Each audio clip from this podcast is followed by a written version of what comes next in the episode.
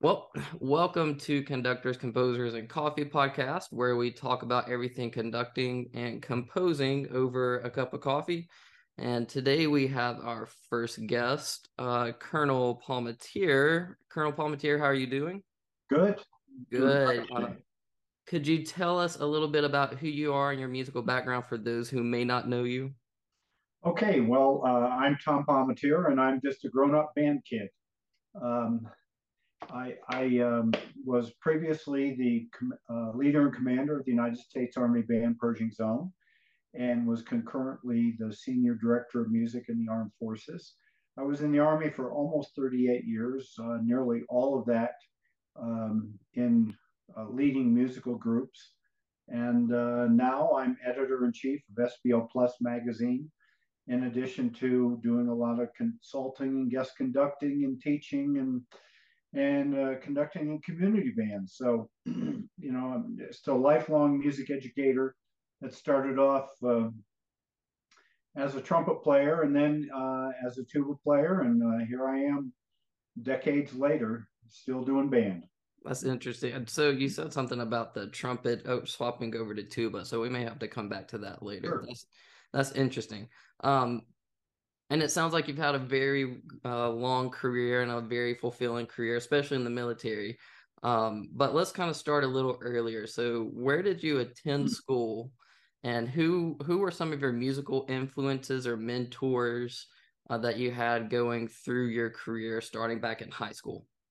Well, I'll start earlier than high school because uh, my fifth grade band director was a first year teacher uh, by the name of Tony Maiello and a lot of your listeners may know Tony Maiello is one of the most fabulous uh, conductors. Uh, has been for years and years and years. He was my fifth grade band director.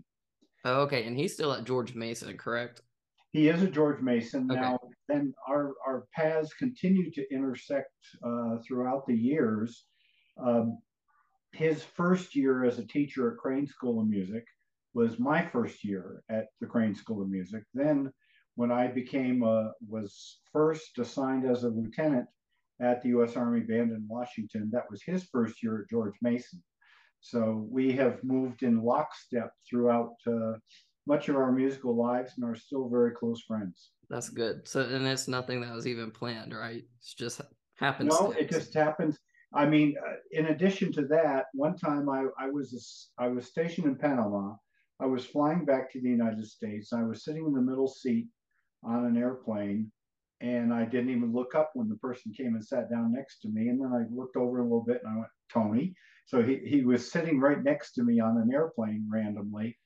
Uh, then years later, I was in a hotel in Providence, Rhode Island, and I was on the uh, elliptical machine getting a workout in. I looked over the machine next to me and it was him. You and so, Tony working out. yep. That's funny. That's cool though.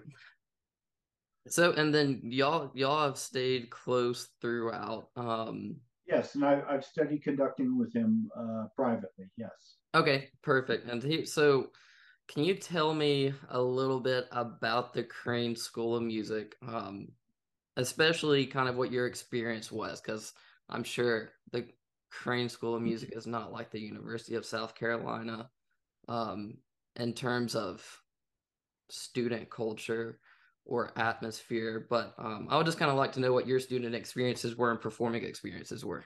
Well, it, it was amazing. Now, the Crane School of Music is part of the State University of New York at Potsdam. Uh, I, coming out of high school, I was accepted um, as a voice. I was I was auditioning in both voice and tuba, and I was accepted as a voice major at Eastman, and then I was accepted at, at Potsdam as a tuba and a voice major. Um, and I, you know, I was from a relatively small. I was from a small town, and the first member of my family to um, to go to to to college. So um, downtown Rochester, besides being a little intimidating to a small town kid, uh, as I walked the halls there at Eastman, and a, a fabulous, fabulous school, um, but it, it, kind of it, it felt like a zombie movie. I mean, everybody was, first off, it was the middle of winter, so it's a gray and awful and gloomy.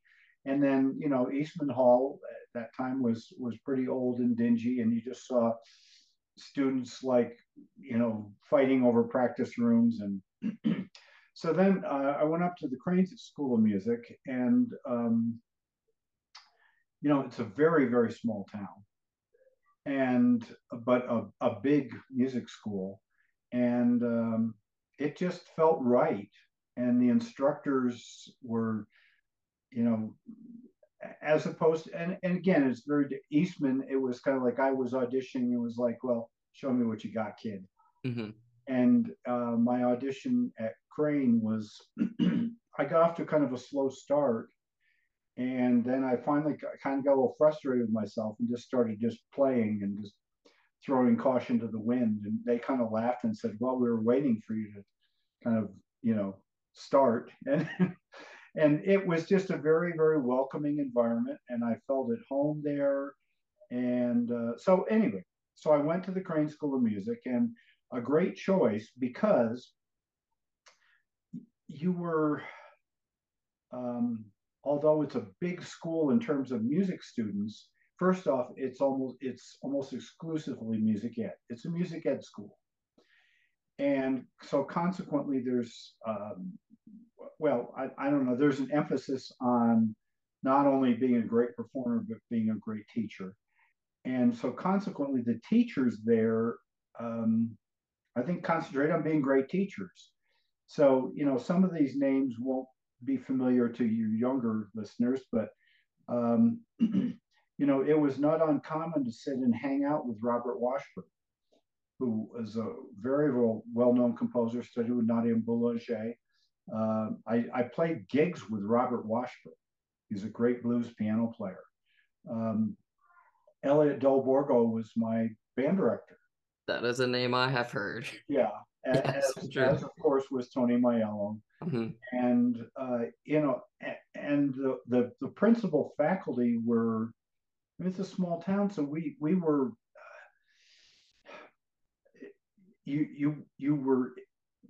It was not uncommon to be sitting in the in the commons there at Crane School of Music and have Bob Washburn or Arthur Frackenpohl or one of those come in and just plop down to your seat and go, "Hey man, what's going on?" And I tell them about the gigs that I was doing because I was gigging a lot, and they tell about you know gig. We it was just it was just awesome. I, I graduated in three years, which is tough to do nowadays. Um, but I, I went to summer school um, and I came from a really, really good high school. So I, I took some um, equivalency tests when I first got there. And before I even started, I had 45 hours of of uh, all different kinds of academic subjects. So it became very obvious that I could uh, finish up in three years. So I did, right. and I and I gigged a lot, and I played in tons of ensembles.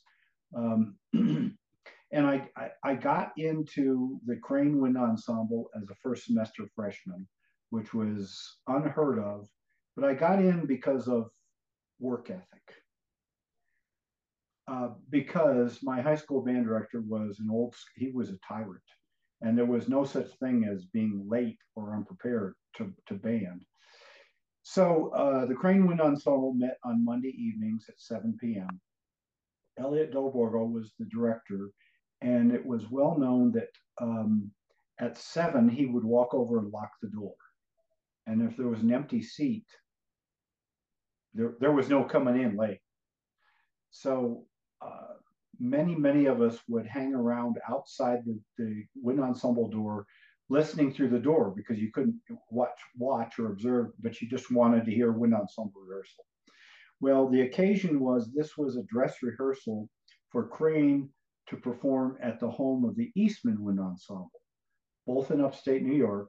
It's kind of like the, the Red Sox playing at Yankee Stadium. I mean, oh, okay. So, so we were pretty we were, pretty close musical rivalry, I guess. Yeah, so we were playing on the stage. I think Hunsberger was the director then. Uh, Fennell had recently retired, so it mm-hmm. was, you know, uh, we were we were going to Eastman Hall. Um, well, they were going. I wasn't going. That was the crane. So this was the dress rehearsal. So the door clicks, and then there's this senior tuba player coming huffing down the hall, knocks on the door. Del Borgo comes over and says, uh, "You're late." He says, I, I, know, I know, I had a car trouble." He said, "Well, did, were you in an accident?" No. Are you? Have you been hospitalized? No. Are you near death? No. He said, "Well, you're out." And uh, he pulled out this little black book that all the studio teachers gave Del Borgo a very, very highly guarded, basically stud list of the people in their studios. So he opens up the book, obviously the tubas, and and he says Palmatier, and I said, I uh, said yes, sir. That's and he says, do you do you own a tux? And I said, yeah, I, I do own a tux. And he said, get in. You're playing first chair. So this was the dress rehearsal before. And then the next night I played in Eastman Hall, pretty much sight reading the program. That's crazy. And, so I got into the Crane Wind Ensemble as a first semester freshman. And, you know, once you kind of do that, you, I never gave the seat up. Right. Um, although uh, as as time went on, I eventually ended up. He didn't. He, he couldn't get any of the string bass players to play string bass, so I played string bass. I played bass trombone one session, but it was just, you know, I, I was in. And uh, then in the orchestra, I sang in some operas. I was, they were very encouraging of doing not just one thing. I was playing in two jazz bands, uh, wind ensemble orchestra, sang in operas. I sang in one of the mixed choruses. Um, And um, oh, and I would always wait and see which band that Maiello was assigned to. And I would go to and say, What do you need? And usually he, he you know, they would fully instrument it, but he said, I'm short an auxiliary percussionist.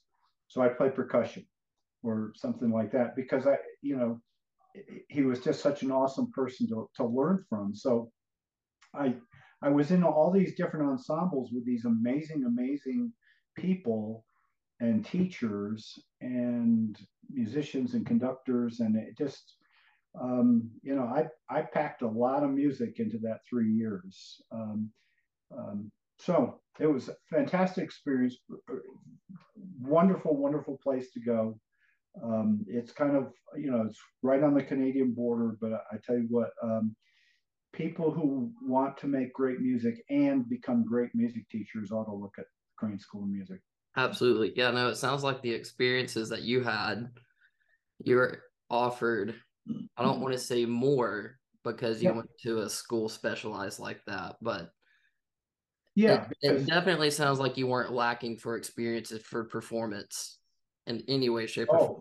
Yeah, I was. I mean, I that's really all I did was go from ensemble to ensemble, and like, and I, there were two jazz bands and uh, they were very they were bitter competitors right the, directors and the bands i was the only one who played in both of them. And the and the directors were kind of, each of the directors was working on me saying come on what do you want to do playing it? And i was just like too bad. I mean i just want to play.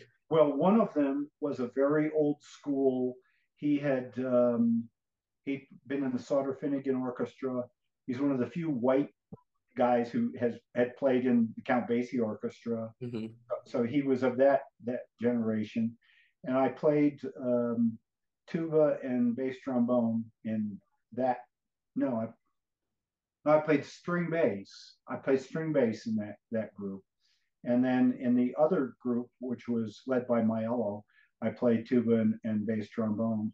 and um, again, there wasn't any like oh well you're not a bass major you can't play it was just like well okay can you cover the part yeah okay let's go you know yeah no that's awesome well so you had a long career in the army bands yeah. um can you kind of walk us through your experience with the army bands uh and i'm, I'm just curious did did anything that you experienced at the crane school of music lead you the military route well, not at Crane, I don't think. Although one one thing that they uh, there there was no um, there was no career pressure there on you to do any particular thing. Like it wasn't like like at a at a uh, um, a real snooty conservatory where where if you're not going to an orchestra, well, how dare you? You know what's you know. It was. I mean, it's a it's a, it was really founded to create great music teachers. So in my uh, final semester, El- Elliot Del Borgo approached me and said, my, my old high school on Long Island, and it was one of the major powerhouse high schools, said they're looking for a director of bands. And of course, they're looking for somebody pretty experienced, but I'm willing to recommend you for this. And of course, I'm finishing my degree in three years. I, I don't know if I was 21 yet. Mm-hmm. And he said, and and I just kind of looked, and I instantly said, "Well, thank you. I'm so flattered, but I I was playing a lot. I was gigging a lot, and I I just felt like I wasn't quite. I hadn't scratched that itch enough. So I um, I I went to grad school, and this was kind of I I I was processing to get into the army, but then there was a bureaucratic glitch and it's early August, which means, of course, all the interviews, everybody's got jobs, and I'm sitting there now unemployed, and and it's early August, and as I, I walked into the guidance center looking for a job, they were putting up a three by five card for what is now Truman University in Missouri. It was then called Northeast Missouri State. Mm-hmm and they were putting up the three five three by five card because it was the 70s and that's how you yeah. that's how you do it. Yeah of what the vacancy was and it says we're looking for someone to teach tuba who has experience in jazz. And i went how many of those are out there? So not only did i copy down the information i took the card down and took it with me and and went back and called uh, the, the guy who eventually became my daughter's godfather, uh, Dr. Roger Cody, who was the director of jazz bands, but also was the professor of low brass and and brass choirs, and uh, called him and and uh, laid out what I was going to do. And he said, "Well, obviously you've got to send." Me. And he said, "What's your GPA?" Because I had not taken the GRE. Mm-hmm. I said, "Well, my GPA is three nine. He said, "Okay, you don't need to take GRE. Don't worry about it. That's you know." Um, and he said, "So send send me the stuff right away. Your your tape, which was a tape, a reel to reel tape, and of your recitals." And um, said, "But I'm I'm pretty sure that you're going to get the job because uh, the department chair did not want to give him a graduate assistant, and so they waited until August to approve it." assuming he would not be able to get somebody because the job started like the third week of August. Right. So they had just approved it, approved the funding for the position, and uh, which wasn't much. But um, so anyway, he says, send it to me and basically start packing, and unless it turns out you're a total fraud. But you know, so he, I, so about a week later, he got it in the mail. He listened to the tape. He looked at my resume, He looked at my transcripts, and he said, you know, start driving. So I start driving to Missouri, and uh, again, another amazing experience because I was allowed. I, I was allowed to double major in voice, and because I was the tuba teacher, I had to be a bass trombone major studying with him. So I mm-hmm.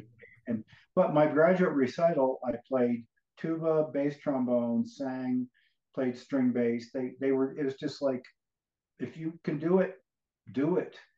And um, uh, that was where I got my first experience leading groups, um, which came uh, because I failed an audition. Uh, I took a tuba audition, and uh, I, you know, I know you've taken auditions, and usually every one of us, when we take an audition afterwards, would just go, man, if I just done that, it would have been. Well, I came out of this audition and I just said, buddy, that's as good as it gets. I mean, it's every, everything worked. I mean, I was killing it, and I finished second. and uh, uh, so I went back to, to grad school for my second year, and I said, apparently I'm not going to be the next Arnold Jacobs. So um, what what can I do to lead a group? And at that time they had two jazz bands. The semester had already started, but they gave me permission if I could get enough enrollments to start a third jazz band. So I did, and uh, filled it up with. I don't think there was any anybody in there playing their major instrument. It was mm-hmm. um, the the trombone section was all of my tuba students who were ordered to be in there playing trombone. uh, it was it was scrubs, uh, but you know by the end of the year they were we were it was swinging. They, they were really doing a great job, and I and uh, today I look at there are three directors of bands at universities that were in that band, and at the end of the year they jumped from the third band to the first band. Uh, so it, it was, but that gave me my taste of okay, maybe this is my calling. Mm-hmm. Maybe I'm I'm I'm not going to be the, you know. There was a point in life where I thought I was going to be the world's greatest jazz bass player. Then I was going to be the world's greatest tuba player. And then I was going to be the world's greatest singer. And it turned out I was going to be pretty darn good at all of them, but not the world's best. Right. So then that little experience kind of scratched scratched a little taste of teaching. Yeah. And that and seems like that probably yeah. sprung board you off into where you are now. Yeah. So I so I had all these varied experiences and in army bands, particularly the path that I took, um, variety of experiences is eh, they're much more like that than when you go into an orchestra and you're hired to be the fourth French horn. Your job is to be the fourth French horn. Mm-hmm. They, they, don't care if you are also a, a world acclaimed tenor or anything else. You play fourth French horn. That's it. And whereas in army bands, particularly the the, the bands in the field, the smaller bands, uh, you know, right away they'll take an inventory of what do you, what can you offer. We know what your special your your job a title is. So I got to my first band, and I said, okay, okay, you're a tuba player. What else do you do? And I said, well, I have a master's degree in voice. That night, first day in the unit, I was sent out to do a big four star uh, to do a, a thing with um, and sing the national anthem. And the guest of honor was General of the Army's Omar Bradley. Oh my goodness! Yeah, so was, you're you know kind of a little guy in U.S. history. Oh, I mean, I, I so this is my very first day in the band, and I'm sent out to sing the national anthem because they got a request for, and they had you know the, the band that at that time bands didn't have singers. Mm-hmm. But I walked in, said, "Yeah, I got a master's degree in voice." And they said, "Well, can you sing the national anthem?" And I said, "Yeah, okay, all right, go." So that's crazy. Yeah. Oh my goodness. And talk about nerve wracking too. I don't know if I would have been able to make it all the way through. I'm not sure I got the lyrics right. Hey, that's okay. That's okay. um, who who was it? A couple years ago, I think it was Fergie, maybe at the NBA All Star game. Yeah. Had to have been better than her performance of the national anthem. So yeah. you're good. Um, so okay, and I know maybe you could talk a little bit about this. Um, so you were commander of the field band as well as Pershing's Own, correct? Right. right. Okay. So how did you get from the field band to the Pershing's Own, or maybe even before that? Is there a process, or do you have to make your way up the ladder? How does that work? Yeah, uh, the the other services all have a single premier band. Uh, the Army has two. The Army Field Band is the touring premier band, and the U.S. Army Band is the in. We said uh, at the field band we would say um, they're the show band, we're the go band. You know, so okay. they they were in Washington and we were on the road. Um, but yeah, you don't start off there. I mean, I, you know, I was an assistant uh, director at the Army Band early in my career, but um, so I, I started as an enlisted man, um, was a tuba player, pl- uh, played percussion, trombone, whatever they needed. Then I got sent to band bandmaster school. Like a year and a half year uh, years year and a half of training. Graduated as a warrant officer bandmaster, which is kind of our they they command our smaller bands. I commanded the band at Fort McClellan, Alabama, another one in Panama, and then I was commissioned as a, a second lieutenant. And then it was years and years of different assignments and staff jobs and band jobs and command and command and command um, until I became a colonel and uh, went to the Army Field Band. Up until that time, no one had ever, ever gone from one to the other. No one had ever commanded both the Army Field Band and the Army Band. Um, it, it just happened that um, it just happened that I at some point after I'd been at the Army Army Field Band for about five years, fabulously happy, planning on spending the rest of my career there. Um, I was told by the Army, we want you to move to the Army Band. Um, for about three weeks, I was tech, I was kind of in command of both of them, uh, which was interesting because our, our uniforms, the, the unit patch was Velcroed on. So I would go to the Army band in the morning, put on their patch. And then as I drove in the afternoon to the field band, I'd peel that off and put on the field band patch. So you're you're double dipping in both the go band and the show band. Yeah, um, and it, that was really just to kind of um, help wait until the the field band got their my replacement. Mm-hmm.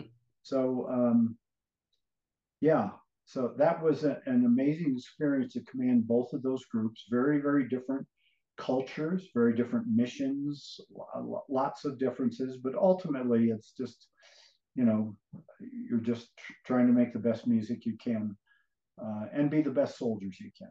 Right. Little shameless plug. The field band is going to be at uh, the Koger Center on March 13th. Yeah.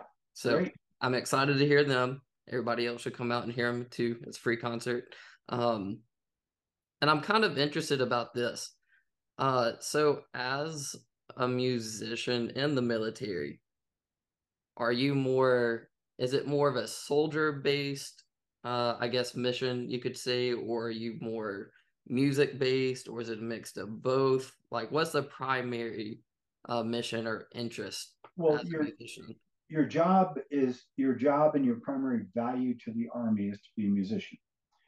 Uh, however, um, we I think we I took great pride in being qualified to be a soldier. I've been in Iraq a number of times. I've been in six different combat zones going back to El Salvador in the 1980s and into the Balkans and the Middle East. And um, I, I want to make sure that your listeners understand, though, that you know being in a combat zone does not mean you're going out every door kicking in doors. There's there's lots of different jobs involved. And so most of the time we're on a big main operating base, but we would um, uh, occasionally get in a chopper or even a convoy and go out someplace else uh, to a smaller uh, place. And you would go there to perform music, but while you're there, you're expected to be able to defend yourself and help defend. You know, I mean, we we were armed, wearing body armor and all that stuff. Right. But our, you know, our primary job, and and certainly when you're in Washington or any place outside of a combat zone, you're you're there as an as a professional musician supporting the mission in the army. Okay, so it's, it kind of seems like, I guess, if things got super bad, poo hit the fan, if you will, you can get pulled. But other than that, your primary purpose is to be the musician. Well, yeah. I mean, for instance, uh, at the beginning of uh, of Operation Iraqi Freedom, when um, mo- a lot of the combat, I was in Europe, mm-hmm. U.S. Army Europe Band, and many, many, many of the combat troops were pulled out of Europe and sent into Iraq. And at the same time, the force protection, you know, guarding the installations became a much more manpower intense, much more important mission. Whereas mm-hmm. before they would have had, you know, civilian security guards just checking ID cards. Now you had 24 hours a day, seven days a week, you had minimum two soldiers on the gate armed. Right. Um, luckily, there were very, very, very few uh, incidents of people trying to get in or terrorists, but that that was the fear. Right. That, that there was going to be car bombings and things like that. So, um, as the U.S. Army Europe uh, we did send uh, send groups into Iraq, but but uh, uh music groups. But um, we we did our fair share of guarding the gates. You know? Right. That's interesting. So you're having to pull double duty as a musician and if needed. Yes, and uh, at that time, I will tell you, our higher headquarters had very little interest in us doing a lot of performances. They were most because also public performances. They were concerned. Okay, well this this makes a great target. Right. Um, but I did not want to have our musicians lose. I, I didn't want them to lose their sense of purpose in addition to their skills. So I worked out with my team um, a seven day a week, 24 hour day rotation schedule where we would be able to cover all these guard duty things and p- give people the day off afterwards. But then they would be assigned, you know, okay, the, your eight hour shift is going to include rehearsals, personal practice, you know, so um, so so we would be able to sustain both for a long period of time. I didn't want the easy solution would have been okay, put the instruments away, let's just do guard duty. Right. And my headquarters would have been happy with that. That was fine. But I I felt like we needed to um, I needed to make sure that my my soldier musicians knew that we could do both. Right. And we needed to be ready to do both. So because if you go six weeks and do nothing but guard duty and time off, and then you got you've got to go out and do a performance, well, you know what it's gonna sound like. So right. Um so you always hear about like army bands and when people think about I guess a band, you only think of wind instruments and percussion, right? So are there are there opportunities for uh, vocalists and uh, string instrumentalists to be a part of military bands? Sure. The um, the U.S. Army Band in Washington has an orchestra, a chamber-sized orchestra. So there are um, there are string opportunities there. And while I was commandant of the Army School of Music, I changed our structure uh, for all of the bands to have uh, at least one professional vocalist in every band. Now, the special bands, that is uh, the, the, Army Field Band and the U.S. Army Band, each have uh, mixed choruses. Um, but then every, every band in the field, the field has at least one, sometimes two uh, uh vocalists. Uh, we also created uh, spaces for um, music technician, basically an audio tech, but they're also trained in lighting and web production and things like that. So they can, you know, people that are getting their degrees in in audio recording or something like that can audition to do that at each one of the bands too. So that's that's good to know that it's not just winds or uh, percussionists. There's there's multiple opportunities. So for the listeners that want or might be interested in this, there's plenty of opportunities for you. Um, so now that you're out of the army, what have you done to stay connected to music? Have you been? Uh, I know you mentioned the community band, the mm-hmm. editor of SBO magazine. Um, maybe talk a little bit about that, or if there are any other endeavors that you've been participating in. Well, of course, you know, I do uh, clinics and adjudicating and guest conducting, um, and uh, but because of my commitment to music education and because I became involved soon after retirement with SBO magazine, which is now SBO Plus, indicating that it includes chorus and musical theater and jazz and modern band. Um, I've always felt uh, that there was something counterintuitive when you go to professional development conferences that you would have people get up, getting up there lecturing school music teachers on how to do their job better that had probably not been in a classroom either ever or in 30 or 40 years. so so I, uh, uh, for the since I retired, I started immediately uh, doing um, a pretty fair amount of substitute teaching, and I didn't cherry pick, only doing high school bands at good schools. It was, you know, I I've taught uh, K to two general music, beginning strings. Um, occasionally, I'll teach academic subjects because I, I think you, you want to be able to see what it's like on that side of the fence as well. Um, so that I can kind of get a, uh, so when, when, for instance, when teachers talk about the, the seven period day, or if they're doing block scheduling, I've experienced that. I ex- I've experienced the block ske- the, the horror of block scheduling with an hour and 45 minute class, which is longer than any rehearsal should ever be. Um, and, and so, you know, I, I just feel that's, that's very important. It's also important because there are almost, and I know you've been teaching in the schools, there's no music subs. If the music teacher is taking it, has to take a day off, the best they can hope for is somebody's going to come in and show them a Disney movie. Uh, but but as opposed to here, where the the high the schools around here know that um, they leave me not only just a lesson plan, but like my local high school uh, band and orchestra director, he'll leave a to do list. We've been working on this, uh, and he'll he'll say, "I've been working on this piece of music, but this 24 bars, I just can't get it rhythmically together." And so I'll go in and work with this group. And then afterwards we'll write to him about, okay, here's here's what I did. Here's here's what how I fixed it. And here's how, you know, these are the techniques you, that you can use to fix that. So, you know. So you're kind of giving like a a master class while while the actual director's away or a, cl- cl- uh, a clinic while the director's away. Well, what I had one teacher who um, put in for a personal day and and I and lined me up as a sub, put in for a personal day, and then she, she came the whole day. And uh, of course, her and kept, had to had to sneak in so the administration didn't know she was doing this.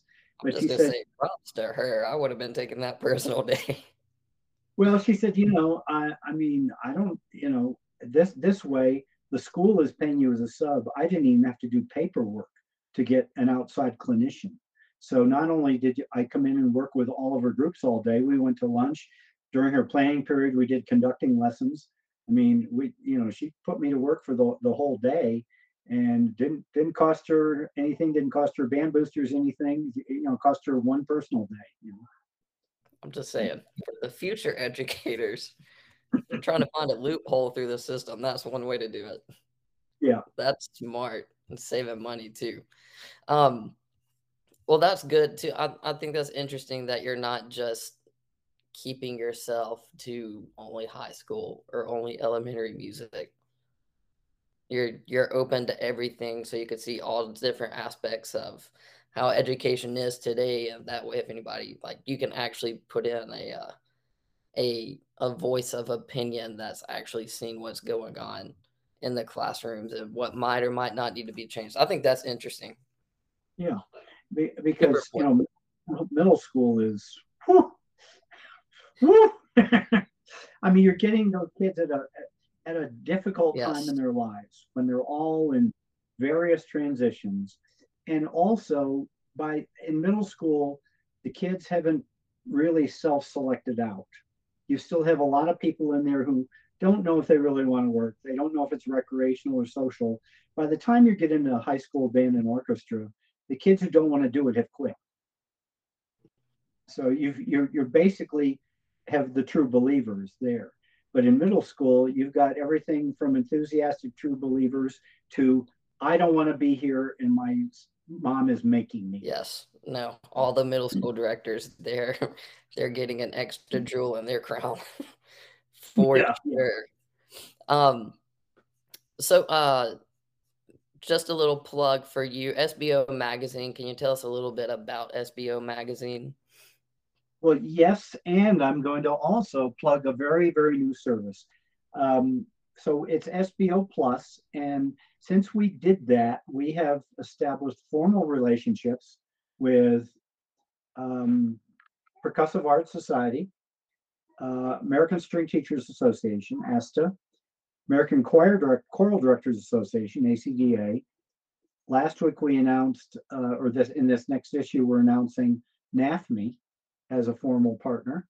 And next month we're going to announce JEN, the Jazz Education Network. And so all of these uh, entities are going to be providing us co- content, and on and on their end, they're going to be um, encouraging their members to be subscribers, and and some of them are even putting in in their registration form just a checkbox. Yeah, I also want to subscribe to SBO Plus. Um, we did that because um, in talking with those organizations, they all everyone has come to the realization that the days of I'm a band director, I'm an orchestra director, I do nothing but teach choir, those days are gone. You know, we are music teachers. And we, even if you are, I mean, the number of band directors that are also orchestra directors, the number of band directors who are told, you're going to teach class guitar, and, and unless you want to get your position cut to 0.7 or something. You know, everybody's for, forcing, being forced out of their comfort zone. And if you don't have those tools, then we need those expert organizations. So what all of them have been encouraged to send me are articles of like string specialists don't particularly need more how to be an even more advanced string specialist. I we need the articles on you're a clarinetist. You're now told you're teaching beginning strings. Where do you start? You know, where do you go for help? And so uh, that that's been our focus. We're going to stay tightly focused on K to 12 music education in all of its forms to include musical theater. Now, just yesterday, we announced the establishment of a new thing called SBO Plus Radio. And we are going to be um, offering the opportunity for uh, pretty much any and all people doing podcasts that are that focus on music education um, to b- basically be hosted on SBO Plus uh, Radio. Uh, we'll we'll once we get things up, and we, again, we just announced it yesterday. We'll be doing the live stream if they're doing any live stream, but then it'll be an on demand, and it will probably link to whatever their existing on-demand platform is. But we're, you know, there there's a lot of great podcasts about uh, music education. So we're going to provide our platform, and we've got 36,000 and and climbing monthly subscribers in both print and digital. So, uh, you know, when we approach NAFME, for instance, which is kind of the big, you know, the big umbrella that includes all of music education, we said, geez, our our focus and our customers are the exactly the same as yours. Mm-hmm. And and and there is no other publication that uh, comes even within a stone's throw of our uh, circulation and reach. so last, just to make sure, last uh, when I subscribed, SBO was free. Is that still, still, the case? Still through it, advertisement that y'all are getting the revenue? Yes it, it is it has always been and always will be and i'm speaking for the publisher who's assured me that it will always be free. We are ad driven which means that um, the size of the magazine is very much dictated by how many ads are sold. So um, uh, you know we're prepared to go as as high as a 100 page monthly magazine if we can sell 50 plus pages of ads. Um, so yes completely ad driven completely free you can get it um, digital only, print only, or both. Um, and you do not need to be a subscriber to go to sbomagazine.com and read the current and all the past issues. You can search for articles. It's completely open. There's no passwords. There's no nothing. It's just um, just come on in and and and uh, you know enjoy the content that's just for the listeners as well. That's a really good resource, uh, especially for newer teachers. I mm-hmm. know uh, Colonel Palmatier, you said there is ad driven, but it's not overwhelming with ads. It, you still got a lot of really good information, a lot of really good resources to help you in the classroom. So something definitely worth checking out. Yeah. Now uh, we uh, just so that your your listeners know, by USPS uh, rules, we cannot ever have more than fifty percent of the magazine be ads, because as soon as it goes over fifty percent ads, then the rate to mail those issues jumps way way up. So our, you know our our sweet spot is like forty five percent. Um, but like um, December and January tend to be light months for advertising. Last the last issue I had, it was a 32 page issue, and I had 22 pages of articles. Uh, our articles are also uh, pretty much limited to about two pages. A lot of one page, a lot of two page articles. I want this to be something that if you've got a, a, a 30 minute planning period you can you can get through a couple articles. Yeah, no, and and I know we've talked about this before, and I know your emphasis on the articles is making it to where it's readable yeah. and not so academically driven in terms of terminology or um, maybe where it's like you're gatekeeping information, if you will. It's pretty mm-hmm. open and easy to read and understand. So um, I think that's that's something that will be very beneficial, especially to just like the high school, middle school, elementary music teachers, especially with these planning periods. You don't have a lot of time. And if you're going right. to sit down and read something, one, a lot of those academic articles probably aren't going to pertain to what you're teaching anyway. And two, to sit there and try and decipher all of them might take a little more time than reading the articles that you have in SBO and SBO mm-hmm. is going to be a little more beneficial to you as well. So highly encourage checking out that resource. Great. Um, so uh, you, you're involved with the uh, your your community band. You direct a community band, and I'm just curious. This is something I've toyed around with and kind of pondered. What what role do you think community bands have in music education, or vice versa? What role does music education have in community bands? Um, well, I think one of the things that community bands can do is offer increased relevance to school music groups where parents are, you know, you've only got a limited number of hours that you can spend academically in school. And uh, realistically, a tiny, tiny percent of our students are going to major in music. Tiny percentage. And so, as a parent or as a student, you may be looking, going, okay, well, why should I continue to invest other than I enjoy it? Why should I continue to invest my time and effort in something that will end the day I graduate high school? And so we offer an opportunity for that to continue to to, to and then to con and, and interestingly, our community band, you know, the image of community bands is that everybody's a senior citizen. We have a lot of young people, and um, of you know from high school and a lot of twenty somethings, and they're all people who played uh, played in band or orchestra in high school and just don't want to give it up. That's not their full time job, but um, so it I think it offers relevance to school music groups that yes, music making can be a lifetime activity.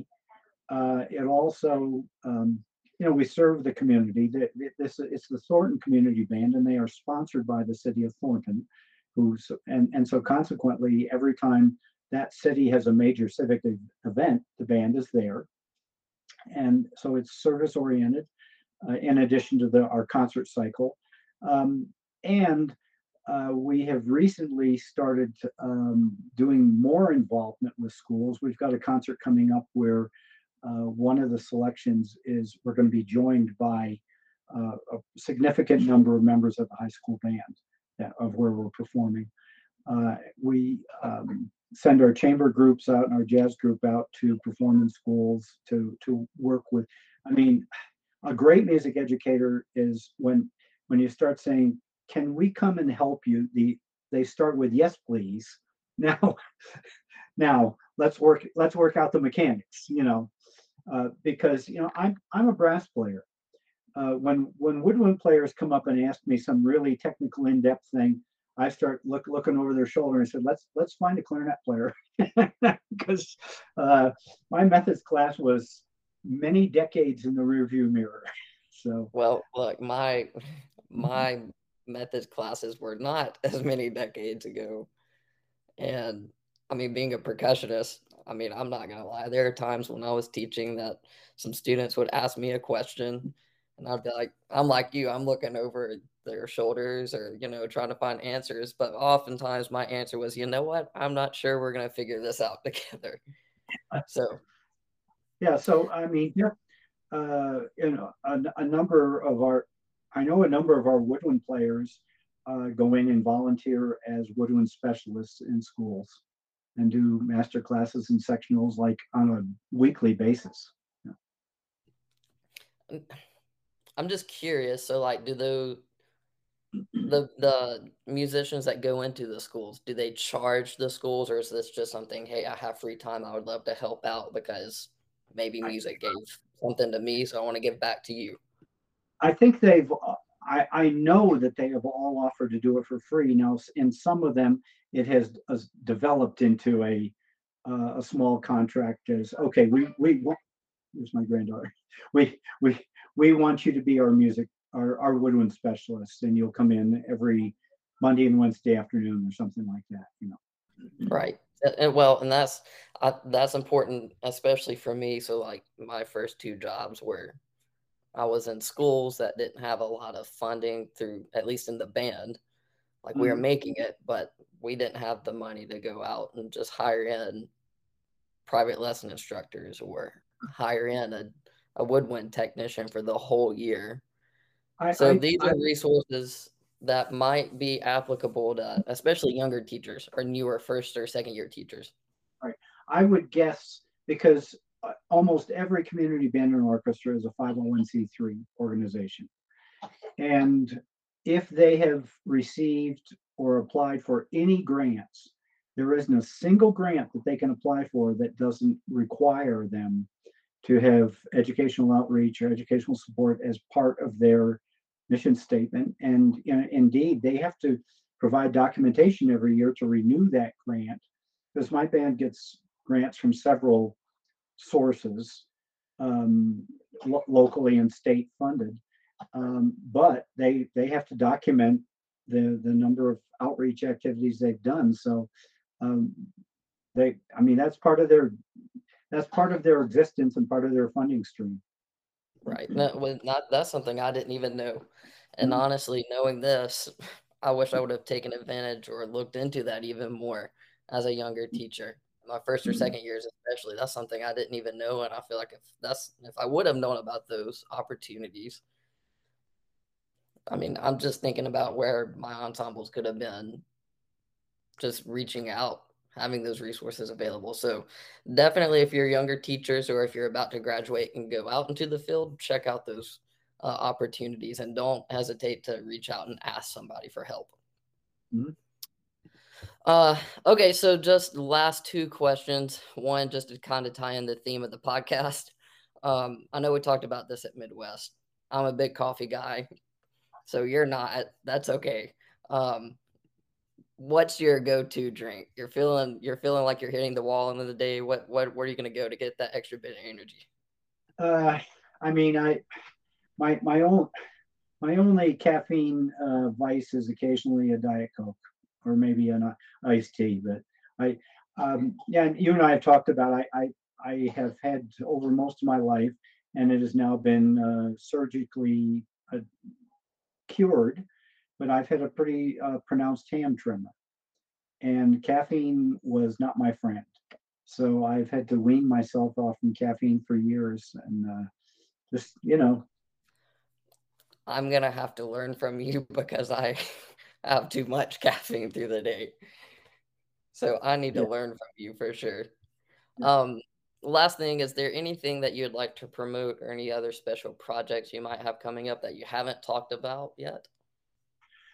Uh, well, you know, what I have experienced as a, a guest conductor and clinician is people just need to ask. I the, the number of times that I have had people say, we would have loved to have you for our regional band or this honor band or that honor band, but you probably wouldn't do one of those. And I, I'm, I'm really hurt when I hear that because uh, I mean there are people who basically unless I, I'm I'm only going to do the top 10 all states. Don't bother me with this stuff. Um, my only question when somebody asks me to do something like that is can, let's can the schedule work? And, and I mentioned, uh, I think I mentioned to you that, yeah, I did that. We, I recently did the, the Grissom High School band camp. Um, I, I, I've gone out and uh, worked with this fabulous middle school program in, in uh, Lubbock, Texas, called Heritage Middle School. And, uh, you know, Lubbock is, yeah, everybody says, oh, Texas bands, Texas bands. Well, that's Dallas and Houston area. It's not when you get out there. But this band program is great. They, they, this teacher is fabulous. So, you know, I, I'll go out and work with sixth grade bands and, and, and I love doing, I love doing honor bands and regional things like that, non all state, because we, those kids deserve that experience. You don't, you don't need to worry about the all state kids. They're getting all those experiences. They're getting the opportunities but uh, I've done some some small school honor bands where the, the kids are coming from schools where their band is probably 15 20 people. They're playing grade one and a half two literature and they're the best three or four kids in that school.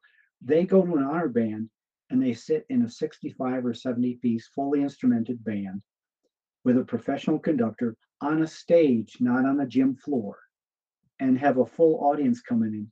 And not one of those kids is going to major in music. But for, for the rest of their lives, they will remember that experience where that afternoon I was I was a real musician. You know, it's just, you know, that that to me is what honor bands are for. Yeah, no, that's that's powerful. It always gave me goosebumps. Yeah, so you know, it's thomaspalmatier.com. You know, I we can make the scheduling work. Let's do it. Let's. I mean, Perfect. yeah. And you know, that's how me and you met too. I, I would just I was exploring your website and I just reached out to you. Yep. You've become a wonderful mentor for me. So I, you know, it's kind of crazy. The theme of this podcast has kind of changed a little bit. Uh, an interview to don't be afraid to ask. I guess is the theme now. Yep. I like yep. that. Yep, for sure. Well, awesome. Well, thank you so much for doing this on the very first episode of Conductors, Composers, and Coffee podcast. I appreciate your time and we look forward to having you again in the future, hopefully. Okay, great. Uh, great talking to you, Cody, and good luck with the podcast. And uh, we'd love to feature it on SBO Plus Radio. Sounds great. Thank you. Bye bye.